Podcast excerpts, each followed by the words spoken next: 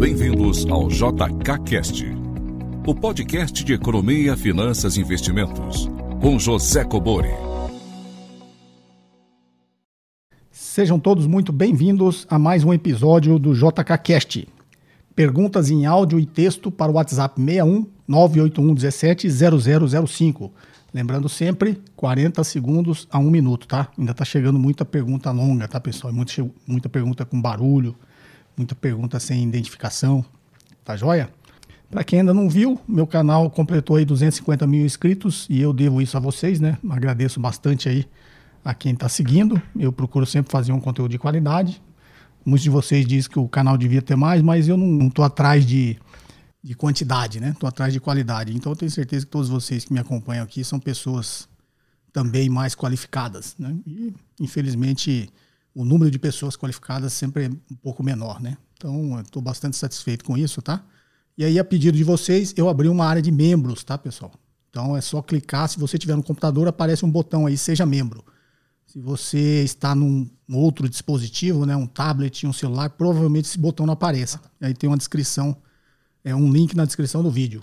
Tá? E aí, nessa área de membros, o canal continua a mesma coisa, nosso podcast aqui no sábado e um vídeo novo toda quarta-feira e os cortes que eu comecei a postar agora todo dia. Então o canal continua a mesma coisa.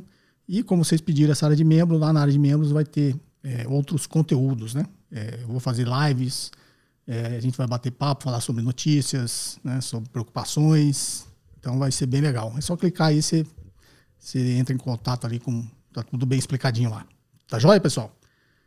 Sem mais delongas, vamos à primeira pergunta.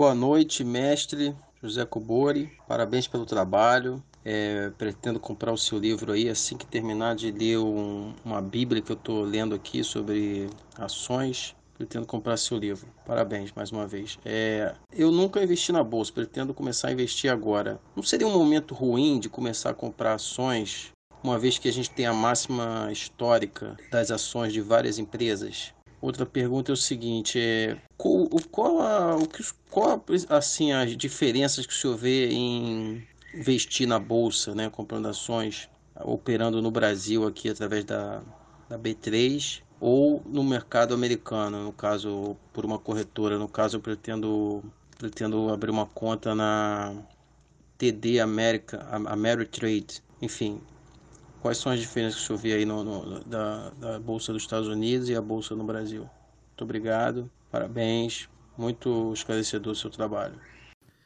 Bem, logo a primeira pergunta que está sem identificação, né? Então, pessoal, lembrar sempre de falar o nome aí de onde você está falando, que eu gosto de saber, né? Parece que a gente está mais próximo quando eu falo o nome de vocês e sei de onde vocês estão falando, tá?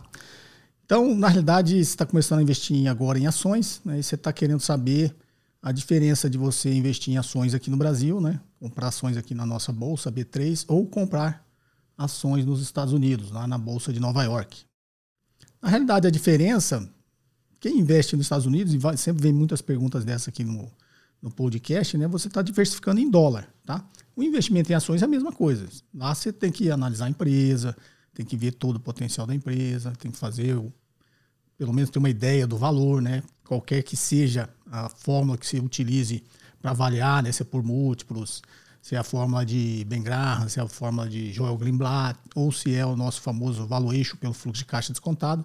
Então, o procedimento que você tem para avaliar o potencial de uma empresa brasileira crescer é o mesmo, critério que você tem que usar para avaliar o potencial de uma empresa americana crescer. Ok? Então, a, a parte de análise é a mesma coisa. Óbvio que lá tem muito mais empresas, né, para você escolher. Você tem muito mais opções. E as empresas americanas, elas costumam também ter um alcance maior do que só nos Estados Unidos, né? Tem um alcance global. Então você tem que ser mais criterioso, mas você também tem muito mais oportunidades, tá? E a diferença é o fato que você está diversificando em dólar, né? Você está fazendo investimentos em dólar. Então você não vai estar tá mais exposto só ao risco país aqui, né? O risco Brasil, o risco real. Você vai estar tá agora exposto também ao risco lá americano, risco do dólar. Essa é a única diferença. A recomendação de investimento é sempre a mesma coisa. Tá joia? Obrigado pelos elogios, fico satisfeito e depois que você ler meu livro, você dá um feedback aqui. Um forte abraço. Vamos à próxima? Olá, professor. Boa tarde. Meu nome é Natália, novamente, de São Paulo. participando do JKCast e prestigiando aí o trabalho e o trabalho do senhor e todo o conhecimento que você tem compartilhado conosco. A minha questão essa tarde seria sobre fundos imobiliários. É, qual seria a sua perspectiva para os fundos imobiliários, considerando que a gente teve uma grande desvalorização do ano, principalmente esse ano, né?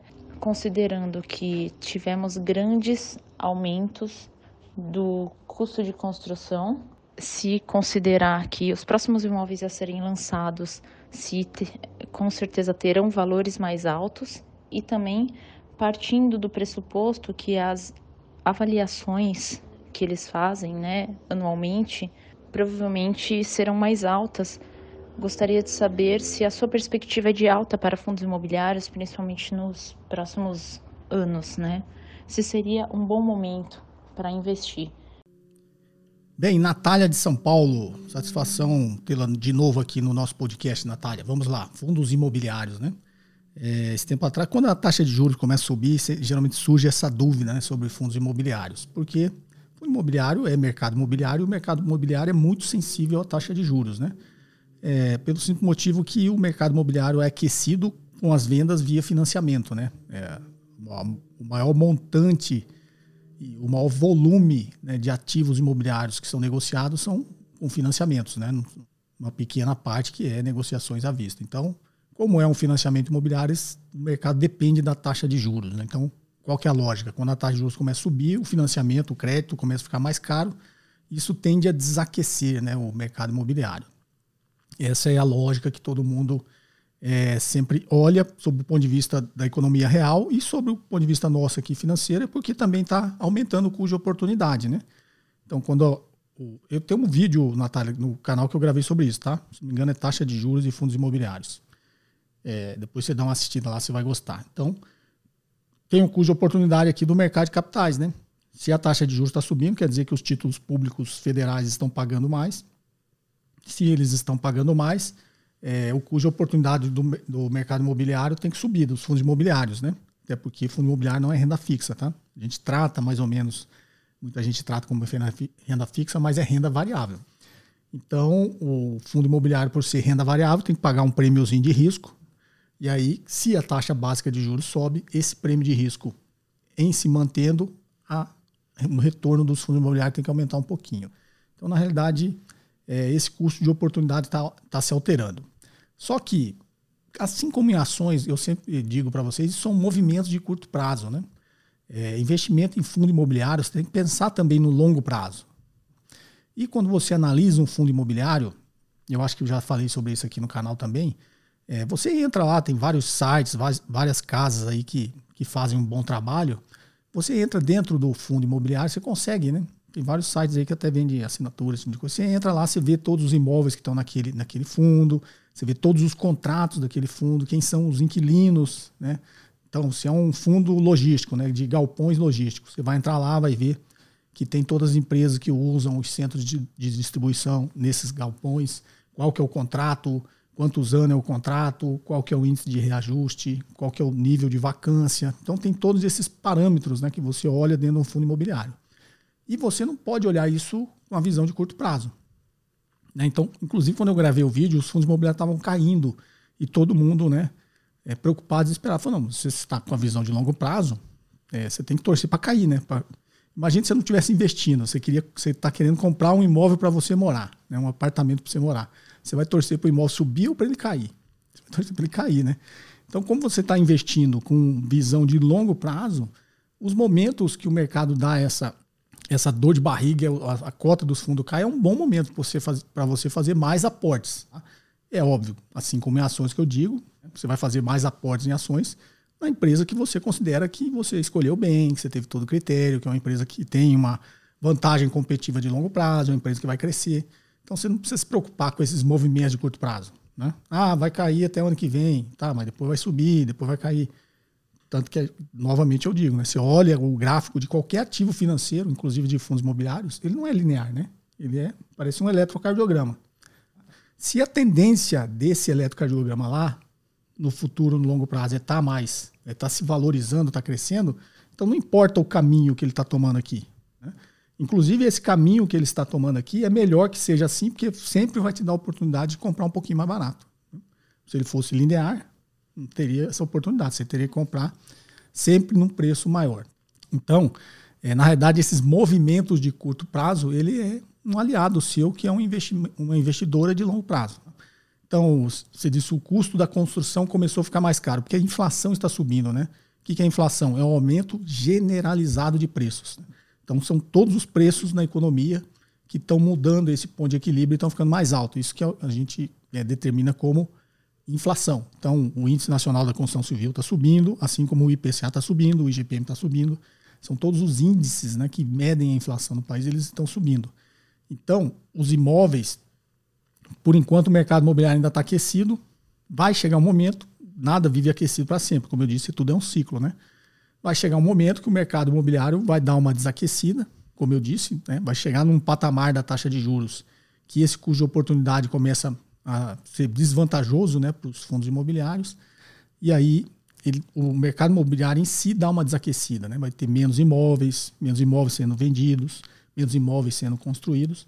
Mas, como eu disse, tudo é particular. Sempre você vai ter oportunidade, assim como em ações e em fundos imobiliários. Né?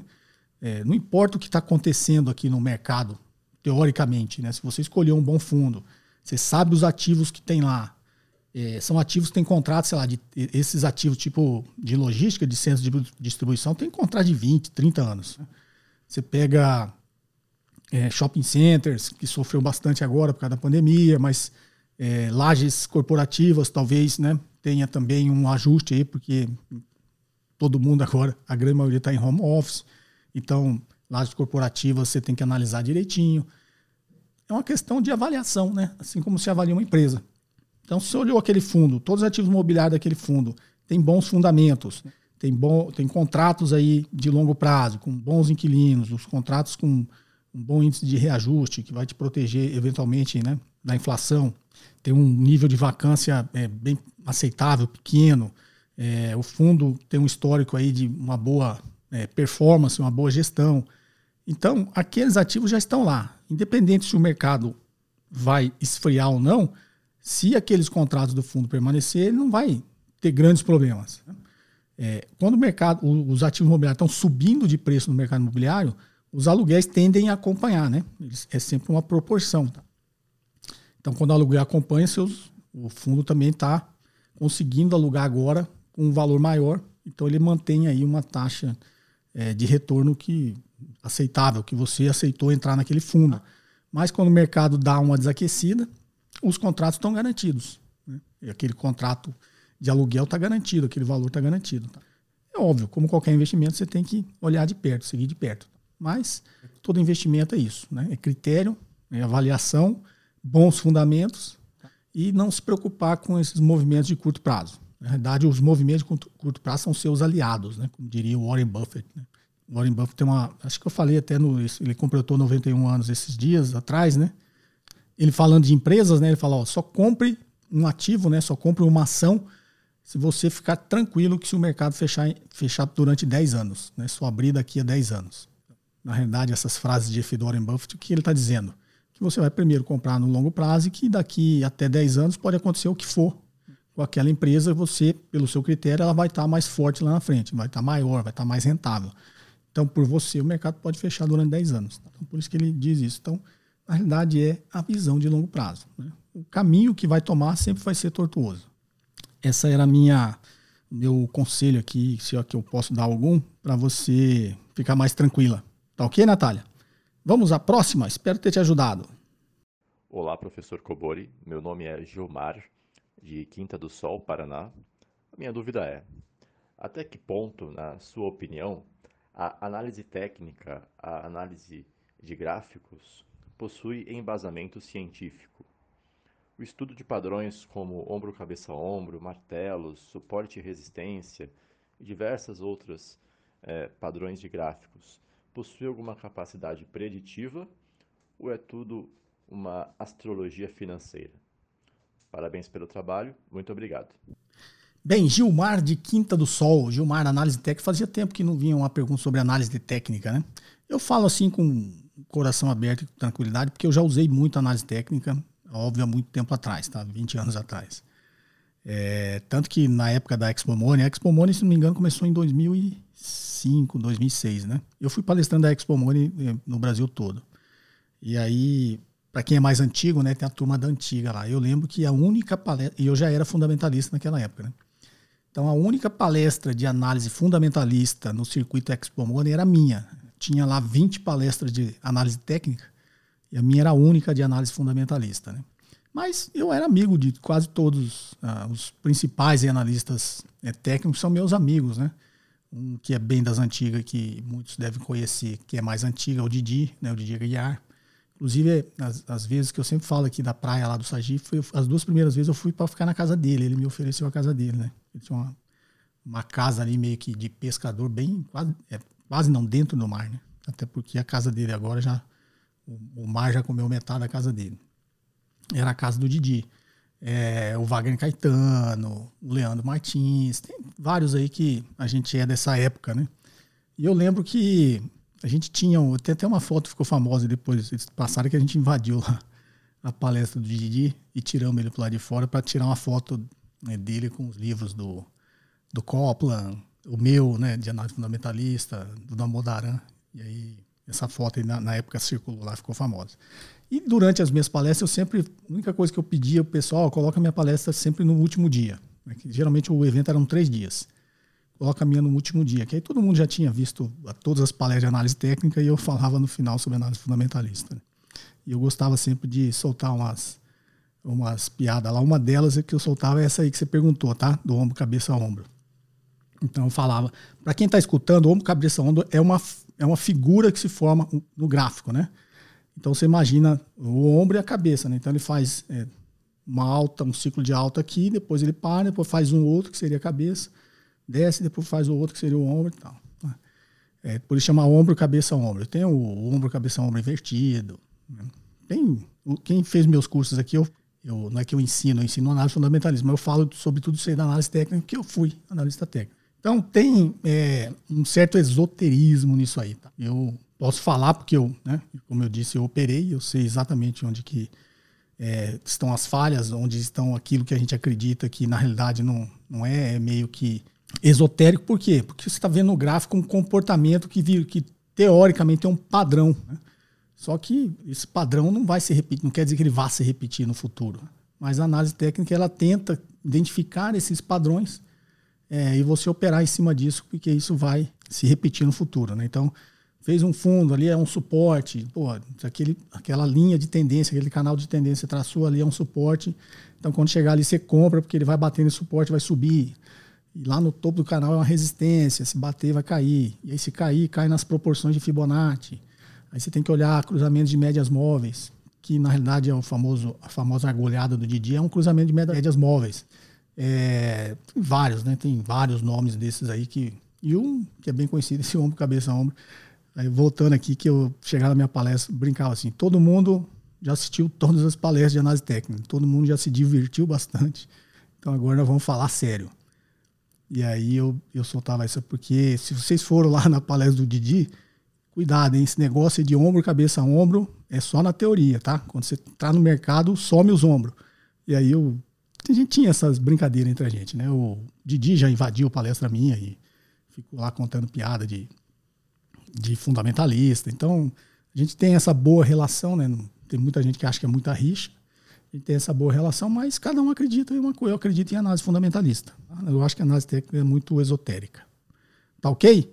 Então, como você caiu no meu canal, no meu podcast, é óbvio né, que eu vou defender a análise fundamentalista.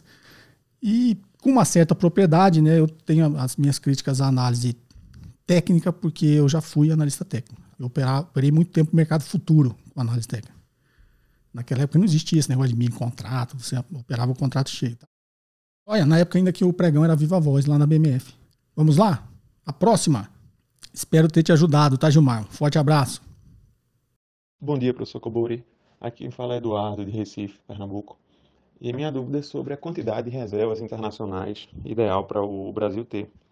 É, no último podcast e também alguns anteriores, o senhor citou a, a importância do Brasil de ter uma quantidade significativa de, de reservas internacionais para fazer frente a demanda de, de saída de, de reais para comprar dólar no país e até evitar um possível ataque especulativo.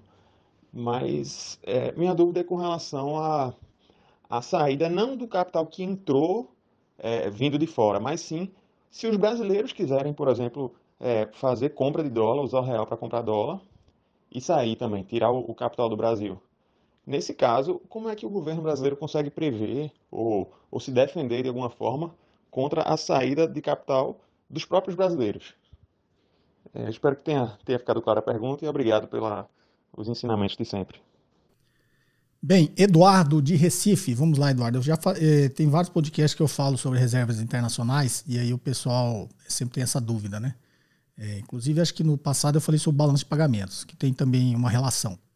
Para que, que servem as reservas internacionais? A reserva internacional você tem que raciocinar de uma forma simples. É como se fosse o seu poder de fogo. E como que você. É como se, Desculpa essa comparação. Uma vez eu fiz a comparação com esse negócio de guerra, de arma. O pessoal tem gente que achou ruim, né? Mas é só para ilustrar, tá? É, então imagina, você tá lá numa guerra. Você sabe que o seu inimigo tem tanque, canhão, avião, tal. Você quer ter um poder de fogo comparável ao dele, né? Para você, é, pelo menos, tentar fazer frente. Reservas internacionais é a mesma coisa.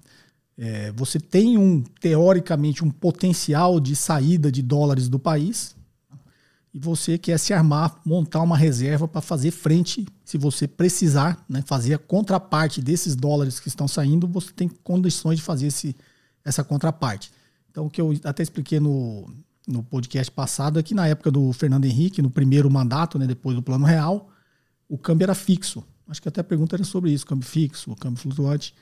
E aí nesse primeiro mandato, a equipe econômica né, do governo do primeiro mandato do Fernando Henrique ficou segurando o câmbio ali na marra. É fixo. Você fala, ó, tem que ser um para um. Lá tinha uma banda cambial, né? Podia. Quando estourou lá, ele estava em 1,21, tá?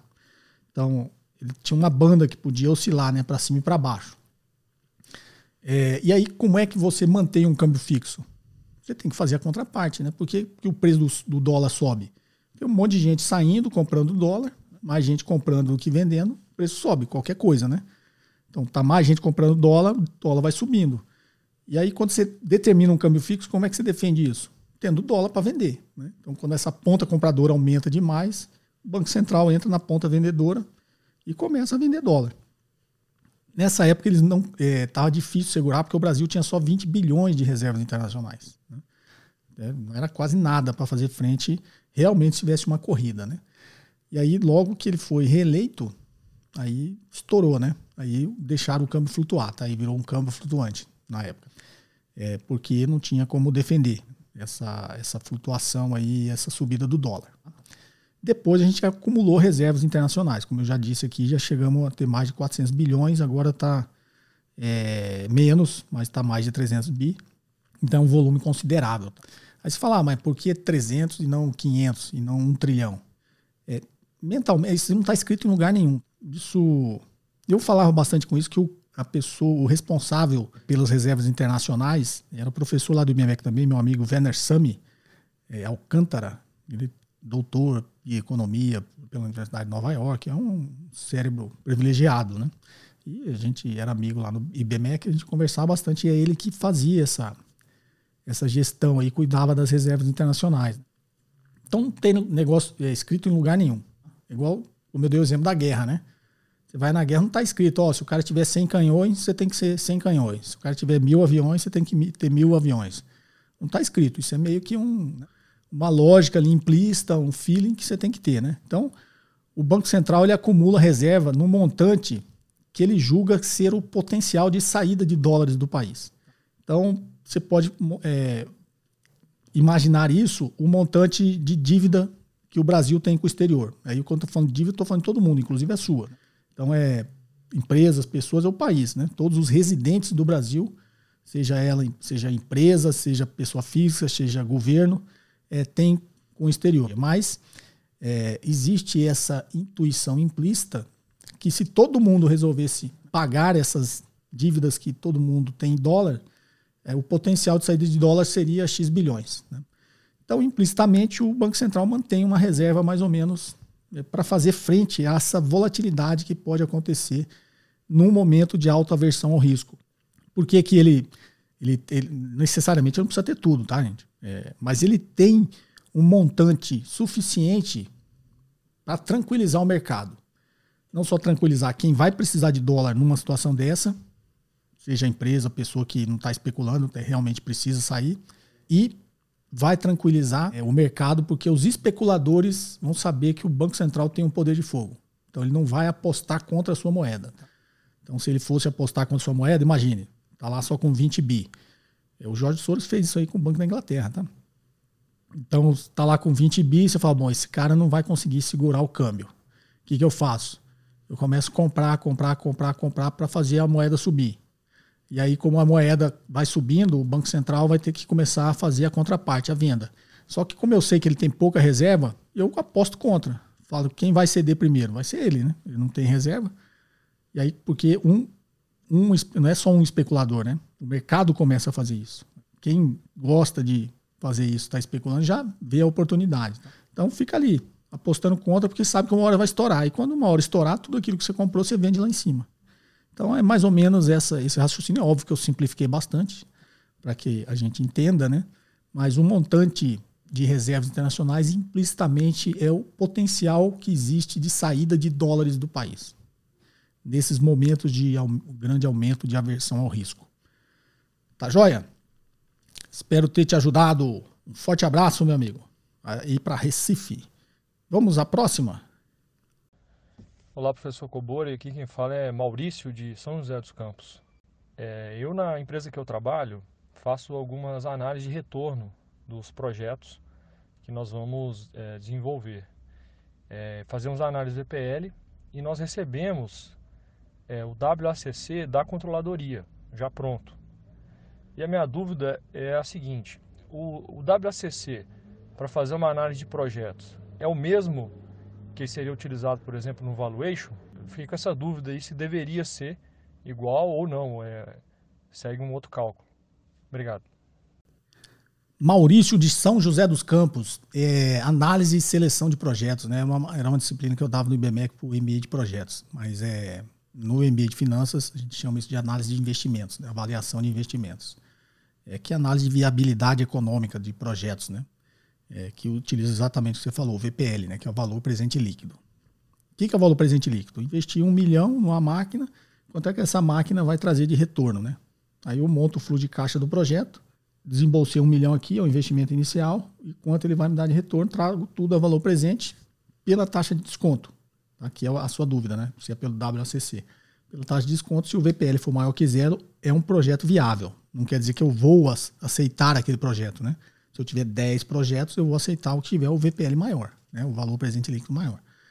É que matematicamente é o criou valor, né? Se você gerou um retorno acima do custo de capital, ou seja, um VPL acima de zero, é um projeto que cria valor, tá? Como eu já expliquei aqui, o processo de criação de valor é gerar retorno acima do seu custo de capital. É, quando você está fazendo análise de viabilidade econômica de projeto, depende de quem está fazendo. Quem está financiando esse projeto é o, custo médio ponderado de capital. Né? Tem muita empresa que faz com o custo de capital próprio. Por quê?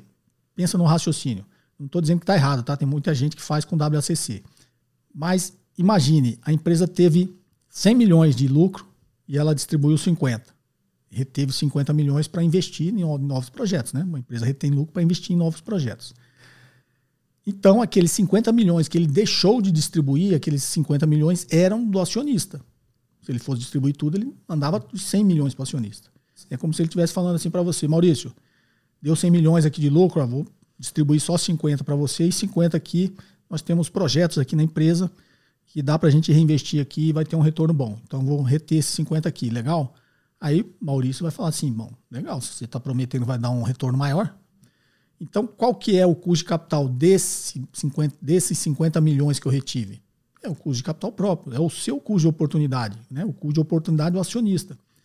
Então, quando eu for fazer essa viabilidade econômica desse projeto, eu tenho que utilizar o capital próprio. Porque quem está financiando o projeto é o capital próprio. Tem muitas empresas que fazem com o WACC. O WACC, para quem não sabe, é o custo médio ponderado de capital. É uma ponderação entre capital próprio e capital de terceiros. Vou dar um exemplo redondo assim, só para vocês entenderem. Deu 100 milhões de lucro. Aí eu distribuo 50 milhões para o Maurício. Falo, Maurício, a gente precisa dos 100 milhões de reais aqui para os novos projetos do ano que vem. Mas eu vou distribuir 50 milhões aqui para você. Vou tomar 50 milhões de capital de terceiros. Porque, ah, não faz dívida. A gente já, já expliquei sobre isso, tá? Dívida, se bem administrada e com os conceitos corretos, é um, a dívida é um, é um bom negócio, tá? O crédito é um bom negócio porque ele tem um custo menor. É, em vez de eu reter os seus 100 milhões, ele teria um custo. Como o custo de capital próprio é maior, eu decidi distribuir 50 milhões para você e pegar 50 milhões de capital terceiros. E aí eu vou investir os 100 milhões. Então, esse 100 milhões que eu vou investir nesses projetos, eu vou descontar pelo WACC, que eu estou usando capital próprio e capital terceiros. Eu fiz essa composição aqui nesse financiamento para eu financiar esses projetos, tá? Então depende, é, não tem uma regra, né? É, é quem está fazendo essa análise de viabilidade ter essa, essa sensibilidade, né? O seu setor, não sei se é o seu setor, você falou que vem da controladoria. Porque tem empresa que é o setor que está fazendo a análise de projeto, é ele que define qual custo de capital que ele vai utilizar. É óbvio que ele vai conversar com outras áreas da empresa para ter mais ou menos essas informações que eu te passei, né? Falar, ó, é, na realidade nós vamos financiar isso aí com capital próprio e capital terceiros. Pô, legal, então vamos usar o WCC. Se eu for tomar dinheiro emprestado naquele momento, né, aquele, nesse exemplo, peguei 50 milhões, aí eu vou formar o meu WACC com o custo de capital que eu tomei essa dívida. Ele vai ter um custo, né? Não posso pegar um WACC, no seu caso, sei lá, não sei se é isso. Veio um WACC já formatado lá da controladoria. Ele pegou um WACC que é da empresa normal. Você tem que utilizar o custo de capital terceiro que você tomou esse empréstimo de 50 milhões. Ok? Então a lógica é sempre essa. O que, quem está abrindo mão de dinheiro aí para financiar isso aí? Ah, o acionista abriu mão de 50, mas os outros 50 é capital terceiros. Ou o acionista abriu mão de 50 e eu vou investir só os 50 mesmo. Pô, então é 100% capital próprio.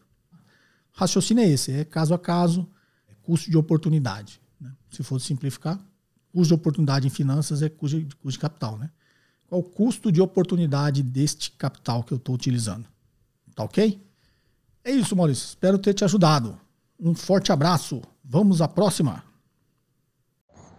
Bom dia, professor Cobori. Quem fala é Guilherme Valentim, aqui de Belo Horizonte, Minas Gerais. Primeiramente, gostaria de agradecer por todo o conhecimento compartilhado. Acompanho o senhor há um pouco mais de um ano e o senhor já contribuiu muito para, mim, para que eu me tornasse um, um melhor investidor. Minha dúvida é do impacto da reforma do imposto de renda sobre o valor das empresas. Porque, por um lado, reduzindo a alíquota de 34% para 26%, tornaria o valuation mais atrativo porque aumentaria o fluxo de caixa livre e com isso aumentaria o valor intrínseco da empresa. Porém, do outro lado, a forma que a empresa nos remunera, que é o dividendo, seria tributado em 15%. Minha dúvida é, como que, que, que eu devo analisar o impacto dessa reforma é, no meu valuation? Se a empresa vai agregar valor ou se vai destruir valor com essa, com essa alteração. Desde já, muito obrigado pela, pela oportunidade aqui de, de manifestar minha dúvida e muito obrigado. Um abraço. Bem, Guilherme de Belo Horizonte. Vamos lá, Guilherme. O que, que é o fluxo de caixa livre?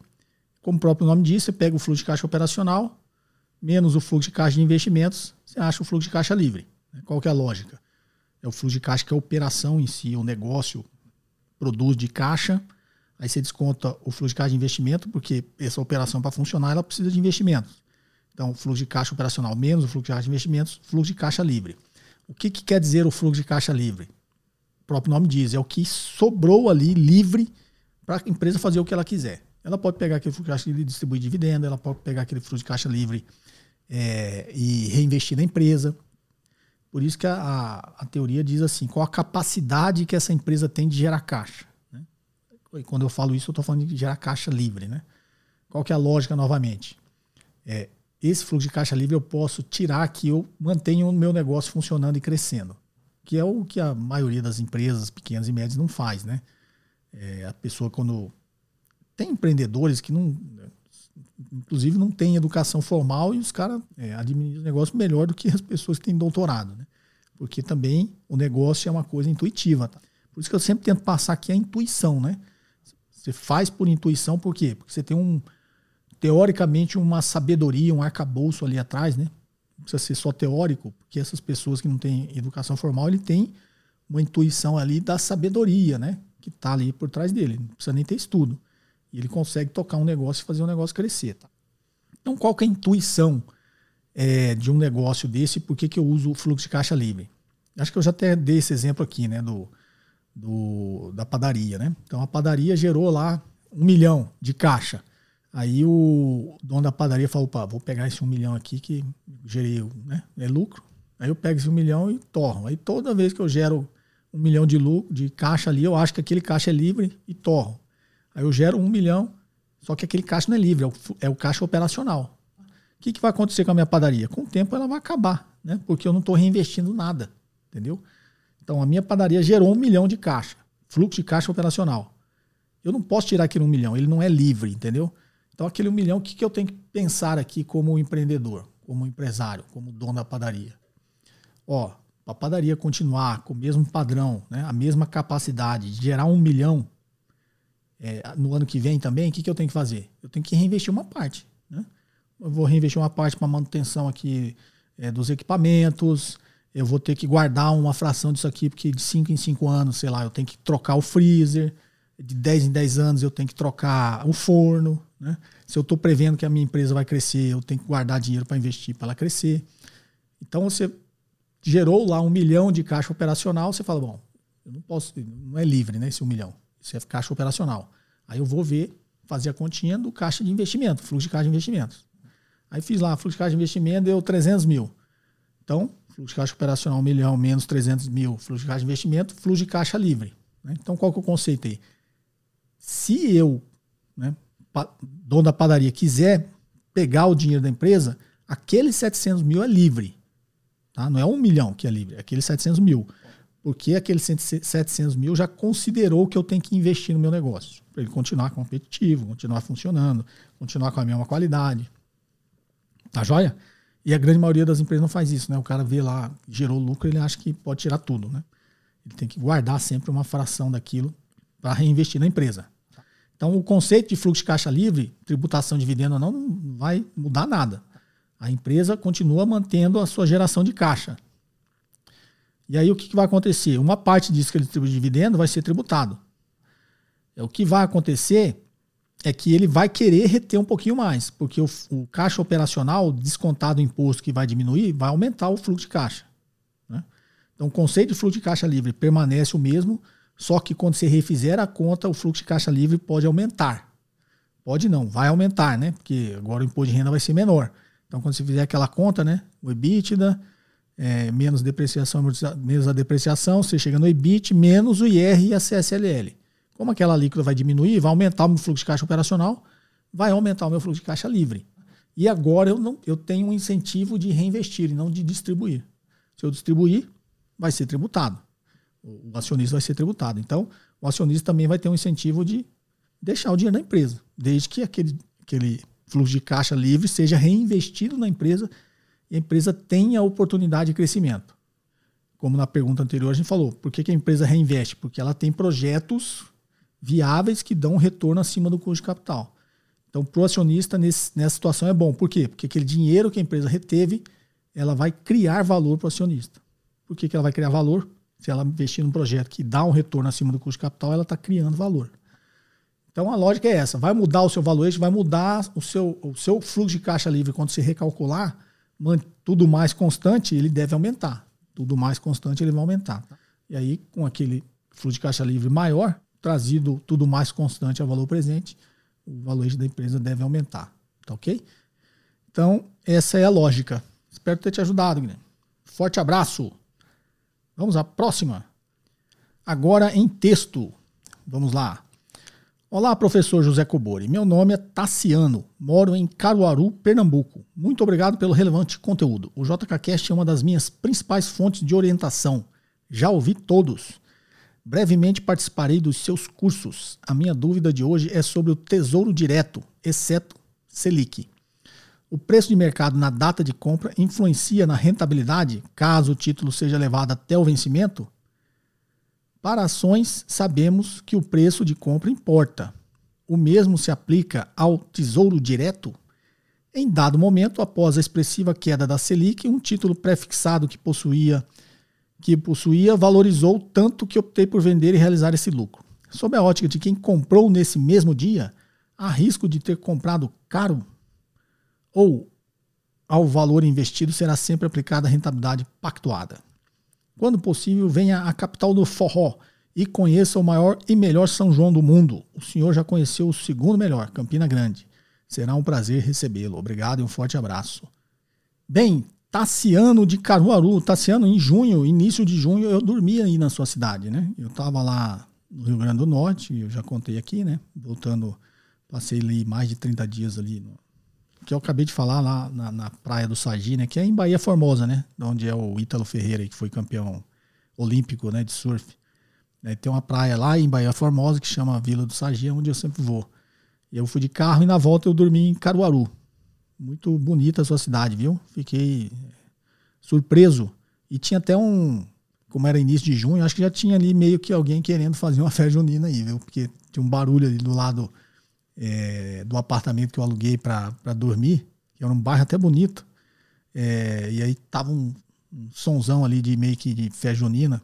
Acho que alguém já estava esquentando os tambores. Mas qualquer dia eu vou aí na festa junina de Caruaru. Tem um cara que gosta de festa junina, sou eu, viu? É, aqui, inclusive aqui em casa a gente faz festa junina, né? Agora no, na pandemia ano passado a gente não fez. Esse ano eu fiz pequenininho aqui, só para a família da minha esposa, né? Mas faz aqui com fogueira. É. Eu gosto de tacar fogo, né? Acho que eu trouxe isso quando era criança, eu gostava de fogo. Eu faço uma fogueira gigante ali no fundo de casa e tem tudo, né? É uma festa junina. Espetinho, quentão, é, tudo, canjica, tudo que você vê em festa junina tem aqui, porque se tem um cara que gosta de comer essas coisas, sou eu. Mas, sem mais delongas, né? Vamos aqui a sua pergunta, Tassiano. Vamos lá.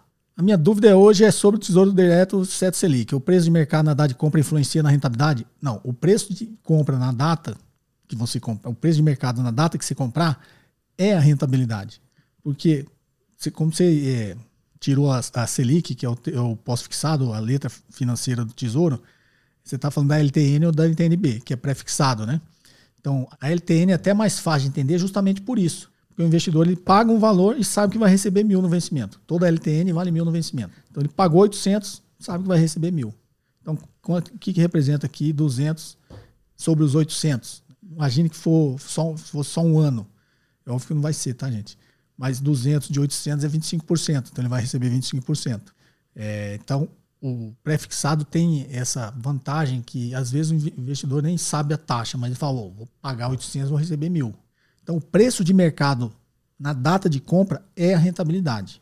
Esse nosso exemplo. Você pagou 800, você já sabe que você vai receber aquela rentabilidade. Você, óbvio, você carregar até o, o vencimento. É, você perguntou, caso o título seja levado até o vencimento. Para as ações, sabemos que o preço da compra importa. O mesmo se aplica ao Tesouro Direto. Em dado momento, após expressiva queda da Selic, um título pré-fixado que possuía valorizou. Mesmo exemplo, você pagou 800, vai receber mil. Nesse nosso exemplo hipotético, 25% será a sua rentabilidade. Aí, a taxa de juros caiu. O que, que tem que acontecer com o valor do título? Pensando na fórmula, taxa de juros caiu, o preço sobe. Então você que ia ter uma rentabilidade de 25%, sua rentabilidade vai ser maior. Porque a taxa de juros foi no sentido favorável a valorizar o seu título. Então quando você vender e fizer a conta ali da taxa equivalente pelo período que você carregou o título, sua rentabilidade vai ser maior que os 25%. É, e o cara que está comprando vai, ser, vai ter que refletir aquela taxa menor. Não é isso? Então, sei lá, a taxa era 25, aí a taxa caiu para 15. Aí o cara que comprar aquele período dele tem que pagar só 15. Por isso que você vai receber mais. Entendeu? Então, ó, a intuição. Você tem um espaço de tempo aqui, né? Se você carregar esse tempo todo, você vai ganhar 25. Aí, por algum motivo, a taxa caiu. Aí o cara vai comprar, digamos, bem na metade. Só que como ele comprou para ganhar 15, e esse período todo o seu era 25, então essa parte sua, quando você vender, vai dar mais de 25. Porque é como se você estivesse pegando os 10 dele, né? Ele comprou por 15, esses 10 vêm para você, justamente os 10 que caiu. Então, para você, a sua rentabilidade de 25 vai ser maior e para o cara que comprou vai ser a rentabilidade que ele comprou, 15%.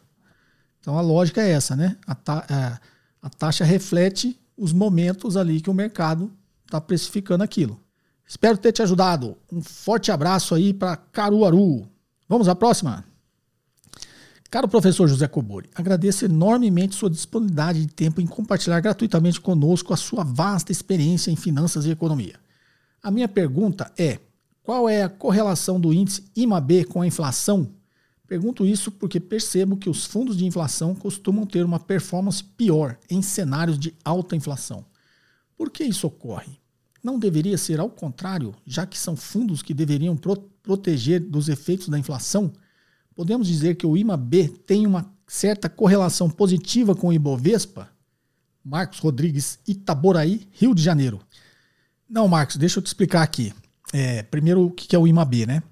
O IMA-B é um índice. O IMA-B você está falando do geral, tá? Porque tem o IMA-B 5 mais e o IMA-B 5. O que quer dizer isso? O IMA-B 5 ele considera as NTNs que vencem até 5 anos, as NTNs B, que vencem até 5 anos. A NTNB é aquela que é IPCA mais juros, tá? E aí, o IMA B5 mais é o, tem só NTNs que vencem com mais de 5 anos, né? Mais de 5 anos para frente. É, então tem o, o, índice IMA B5 e o IMA B5 mais. E aí tem esse geral que você falou, o IMA B, considera tudo. Por que, que ele fala que é um índice que segue a inflação? Porque a NTNB segue a inflação. A remuneração da NTNB ela tem IPCA mais juros. Então ela tem uma parte pós, que é o IPCA, e a parte pré, que é os juros. O que, que acontece algumas vezes que acho que é essa sua dúvida? Né? Você perguntou por que isso ocorre. Qual a correlação do índice IMAB com a inflação? Porque elas, o índice carrega só a NTNB, que é IPCA mais juros. Pergunto isso porque percebo que fundos de inflação costumam ter uma performance pior em cenários de alta inflação. Por que isso ocorre? É, não é, isso não é uma regra, tá? Mas quando ocorre isso, o que, que, o que, que acontece? Lembra que eu falei que tem uma parte pós, que é o IPCA, e uma parte pré, que é os juros? Então você comprou lá vai comprar o ITNB agora, o taxa de juros está ameaçando aí chegar a 6, no final do ciclo a 8, você compra, digamos, você compra um NTNB coincidindo aqui daqui 3 anos e né, a ponta da curva daqui 3 anos esteja é, 8%. Aí você vai negociar lá um NTNB IPCA mais 8. Você comprou hoje a NTNB. Então, um exemplo, né? Então, comprei um NTNB IPCA mais 8. Então, o IPCA é a parte pós e o 8 é a parte pré. O que, que vai acontecer? Se a inflação, nesse caso seu, estou imaginando que seja isso. Se a inflação, como é agora, está muito alta, ficando muito né, pressionada para cima, o que vai acontecer? O que o Banco Central vai fazer? Ele vai mudar a estratégia dele e vai subir a taxa de juros mais do que o mercado esperava. Então agora, lá no, na ponta que você comprou IPCA mais 8, o mercado já está achando que é 9. Vai chegar a 9, não vai chegar a 8. Tá? Então a taxa subiu. Quando a taxa sobe, acontece o que com a parte pré do título? desvaloriza. Então, como você calcula o preço de uma NTNB? IPCA acumulado, acho que esses dias perguntaram aqui, né, que era o VNA, o valor nominal atualizado, vezes a cotação do título. A cotação você pega pela taxa de juros. Você pega todo o fluxo, cupons e principal, nosso exemplo aqui era 8%, aí você traz isso a valor presente por 8%. Vai dar um percentual, sei lá, 87. Aí você pega o VNA, que é o valor nominal atualizado pelo IPCA, multiplica pelos 87%, você achou o valor do título. Então, o raciocínio é o mesmo raciocínio da LTN, só tem um componente aqui para complicar o jogo aqui, mas o raciocínio é o mesmo. Aí, agora, o mercado, a curva subiu, né? A curva aumentou. Ah, o Banco Central não vai chegar a 8, vai chegar a 9 agora. Essa curva deu uma empinada. Quando a curva dá uma empinada, é porque o juros está subindo. Quando você for fazer a conta de novo da parte pré do seu título, eu, a pergunta anterior, ou a retrasada, foi assim, né? Por que, que o título é, cai o preço, né? Exatamente, porque o juro subiu, aí essa parte pré agora você vai trazer valor presente por 9%. Né? Quando você descontar ele por 9%, 9% está no denominador, a cotação vai cair. Juro sobe, cotação cai.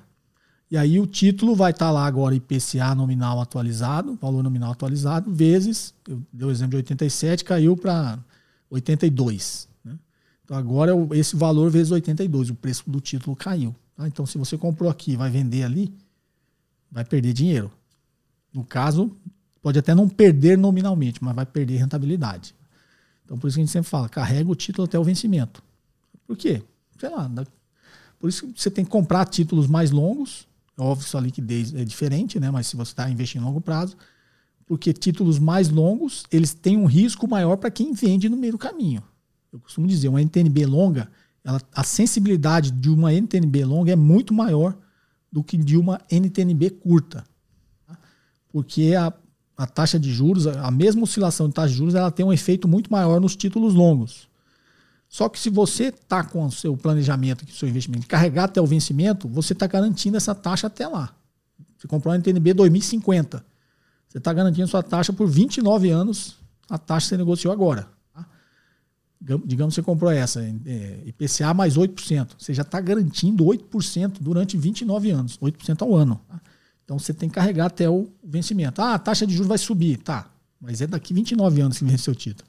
No meio do caminho a taxa vai subir, a taxa vai cair, a taxa vai subir, a taxa vai cair, a taxa vai subir, a taxa vai cair. O que, que acontece com os apressados? Ele vem na hora errada, né? Quando a taxa sobe, o preço do título cai, ele vai lá e vende.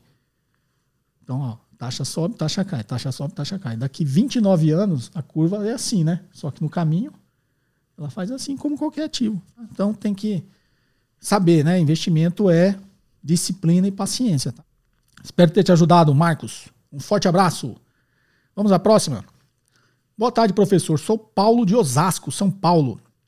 Minha pergunta: se aprovado o projeto do novo IR, como passou na Câmara, Quais razões levariam uma empresa a distribuir dividendos que seriam taxados, ao invés de recomprar suas ações? O único motivo que consigo pensar seria a perda excessiva de liquidez gerada por sucessivas recompras. Talvez o lobby dos fundos que participam dos conselhos dessas empresas, já que para o fundo nada muda. É, deixa eu ver, Paulo, seu raciocínio aqui. Paulo de Osasco. Na realidade, você está dizendo ele não teria incentivo de distribuir, eu até comentei isso aqui já também, né? Ele teria incentivo de segurar o dinheiro. Só que para beneficiar o acionista, ele vai lá e faz recompra de ações. Como que a recompra beneficia o acionista? Porque se a empresa recomprar as ações e cancelá-las, vai ter menos ações no mercado. Então a participação do acionista vai aumentar. Então ele não teve o benefício do dividendo, que a empresa não distribuiu para não ser taxado né, o, o acionista. E, e, usou esse dinheiro, como não tinha oportunidades de investir em projetos né, para dar retorno para o acionista, usou esse dinheiro que ficou no caixa que ele não distribuiu para recomprar as suas ações. Acho que até um dos cortes que eu fiz do podcast é sobre isso, né? Recompra de ações, porque uma empresa recompra suas ações. Recompra as ações, cancela, agora tem menos ações. Como tem menos ações, a sua participação aumentou. Então você foi beneficiado. A tua dúvida é o seguinte: se eu ficar recomprando ações, como tem menos ações, vai ter menos liquidez. Como você falou, o único motivo que consigo pensar seria a perda excessiva de liquidez gerada por sucessiva recompra. Não, mas perda de liquidez para a empresa é ruim, né? Aqui, é, essa dúvida aqui acho que foi meio inversa. Aí você pôs, talvez o lobby dos fundos que participam dos conselhos dessas empresas, já que para o fundo nada muda, para o fundo muda. Para o fundo vai ser melhor.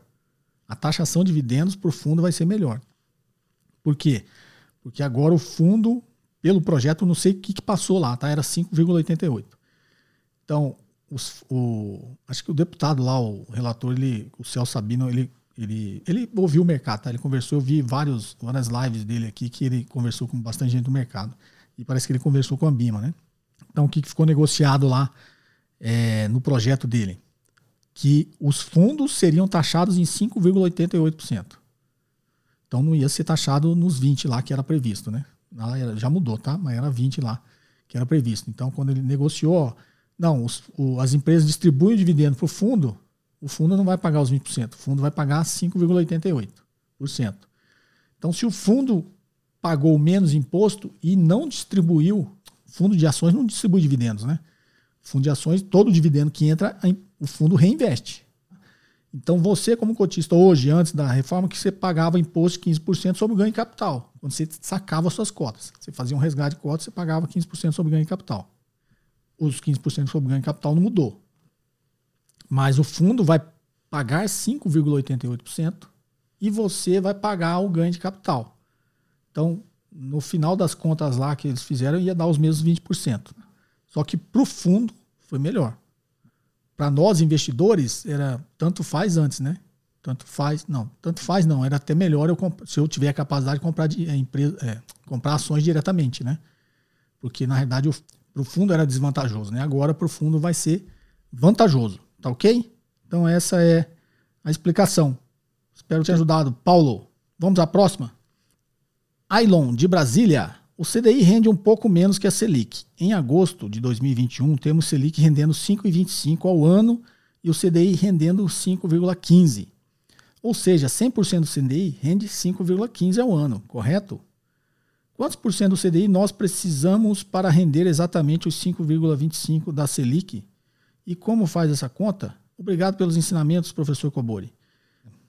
vou ensinar você a fazer a conta, tá? Mas é, geralmente o CDI é muito próximo da Selic, tá? Em alguns momentos você vê, pode tá, ter esse spreadzinho aí. Mas vamos lá, você, sua, sua dúvida aqui é matemática. É só dividir 5,25 por 5,15. Você vai achar um fator. Quando você multiplicar o fator por 5,15, vai voltar para 5,25. Entendeu? Olha o raciocínio.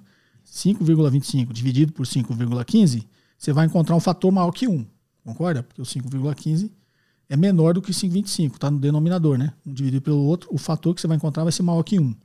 Então vai ser um fator lá, 1,0 alguma coisa. Aí, quando você multiplicar esse fator pelo 5,15, ele vai voltar para o 5,25. Concorda? Então, esse é o raciocínio. Deixa eu fazer a conta aqui para você. Ó, 5,25 dividido por 5,15. Deu 1,019417476. Quando você multiplicar esse fator de volta pelo 5,15, é óbvio, vai voltar para o 5,25, né? Você dividiu, agora você multiplica. Então vai voltar para o 5,25. É, então essa é a conta, né? Divide o 5,25 por 5,15 e vai achar um fator. Se você quiser usar o fator, é o fator. Se quiser usar em porcentagem, é só mudar a vírgula duas casas. Então vai dar 101,94. Então, quantos por cento do CDI eu preciso ganhar para ganhar é, o mesmo da Selic? No seu exemplo aqui a CDI tem que pagar 101,94%. É essa conta. Tá ok? Espero ter te ajudado, Ailon. Forte abraço. Vamos aqui à próxima. Boa noite, Zé Coboro. Como vai? Pretendo abrir uma empresa de fast food. Eu gostaria de saber quais são os procedimentos legais obrigatórios de início. Eu preciso de ter pelo menos uma pessoa de cada setor administrativo?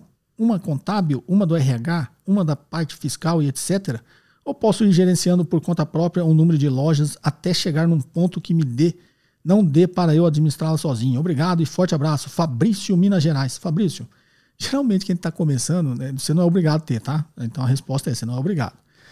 É muito difícil ver alguém começar uma empresa ele ter lá um administrativo, um no RH, um no contábil, não. É, geralmente o cara começa sozinho. Tá? É, quando eu abri minhas primeiras empresas, eu era tudo, né? Eu era o porteiro, o faxineiro, o presidente. Então, você vai ser tudo no início. Óbvio, se o seu negócio crescer e der certo, aí você começa a contratar. Mas você não é obrigado a ter um em cada um, não, tá? Forte abraço, Fabrício. Sucesso aí na sua rede de fast foods de Minas Gerais. Rapaz, é, sempre que eu vou em Minas Gerais, eu, aí é famoso, né? Tem até aquele concurso do comida de boteco, né? Eu gosto muito. Vamos lá? Já falei, segunda vez que eu falo que eu gosto muito de comer, né? você fala, esse cara devia ser gordo, né? Minha natureza não me deixa engordar. Vamos à última. Bom dia, professor Cobori. Sou o Rodrigo Martins de Joinville, Santa Catarina. Gostaria de agradecer por disponibilizar esse espaço para tirar nossas dúvidas. A minha dúvida é a seguinte: os fundos de inflação que investem especificamente em NTNB 2028 estão negativos devido à marcação ao mercado. Gostaria de saber como fica a rentabilidade do fundo no dia do vencimento desses títulos. É, como expliquei agora há pouco, Rodrigo, de Joinville, os caras falam assim, Cobori conhece o mundo inteiro. Né? Joinville, acho que eu já comentei que eu fui duas vezes em Joinville, né? Tem um amigo meu que tem uma empresa aí. O Daniel Cardoso. É, vamos lá. É, como eu expliquei agora há pouco, né? Se você carregar o teu vencimento, a rentabilidade vai ser o, o contratado no título. Tá? Então, se o fundo comprou a NTNB 2028 é, IPCA mais 7, se carregar até o vencimento, vai ser IPCA mais 7. Tá? Se vender no meio do caminho, aí vai perder dinheiro como você disse aqui, ele deve ter comprado esses, esses títulos, taxa de juros começou a subir, a marcação a mercado, por mais que não tenha vendido, né, mas é, o fundo vai, vai marcando a mercado, né, a cota, aí vai, pô, tá negativo agora, porque a taxa está subindo, tá, tá subindo numa proporção maior do que o IPCA está acumulando. Então, como tem a parte pós e a parte pré, a parte pré está penalizando num volume maior que está comendo o que está acumulando no IPCA. Tá ok? Essa é a explicação, Rodrigo. Forte abraço. É, essa nosso, nosso episódio fica por aqui. Novamente, uma satisfação. É, se você quiser ser membro do canal, clica aqui, se você tiver no computador vai ter um botãozinho seja membro, se você tiver no celular, tablet, vai ter um link aí na descrição, porque não sei o porquê no celular, no tablet não aparece botãozinho, né? É, depois o YouTube podia, né, ver isso aí, né? Não, deve ser difícil de fazer isso. Mas lá na área de membros, você clicar aí vai estar lá explicando o que, que você tem de benefícios, lives, encontros ao vivo, é, vários benefícios, tem várias categorias lá, né? E aí vai ser um prazer ter mais esse contato com vocês. No canal continua a mesma coisa vai ter esse algo mais lá. Tá ok, pessoal? A gente continua se encontrando aqui aos sábados no nosso podcast e às quartas com vídeos novos no canal. Perguntas em áudio e texto para o WhatsApp 61981170005. Perguntas entre 40 segundos e 1 minuto, locais silenciosos, se identificando o nome e local que você está falando. Um forte abraço e até o próximo episódio. Você ouviu mais um episódio de JK Cast, o podcast de economia, finanças e investimentos com José Cobori.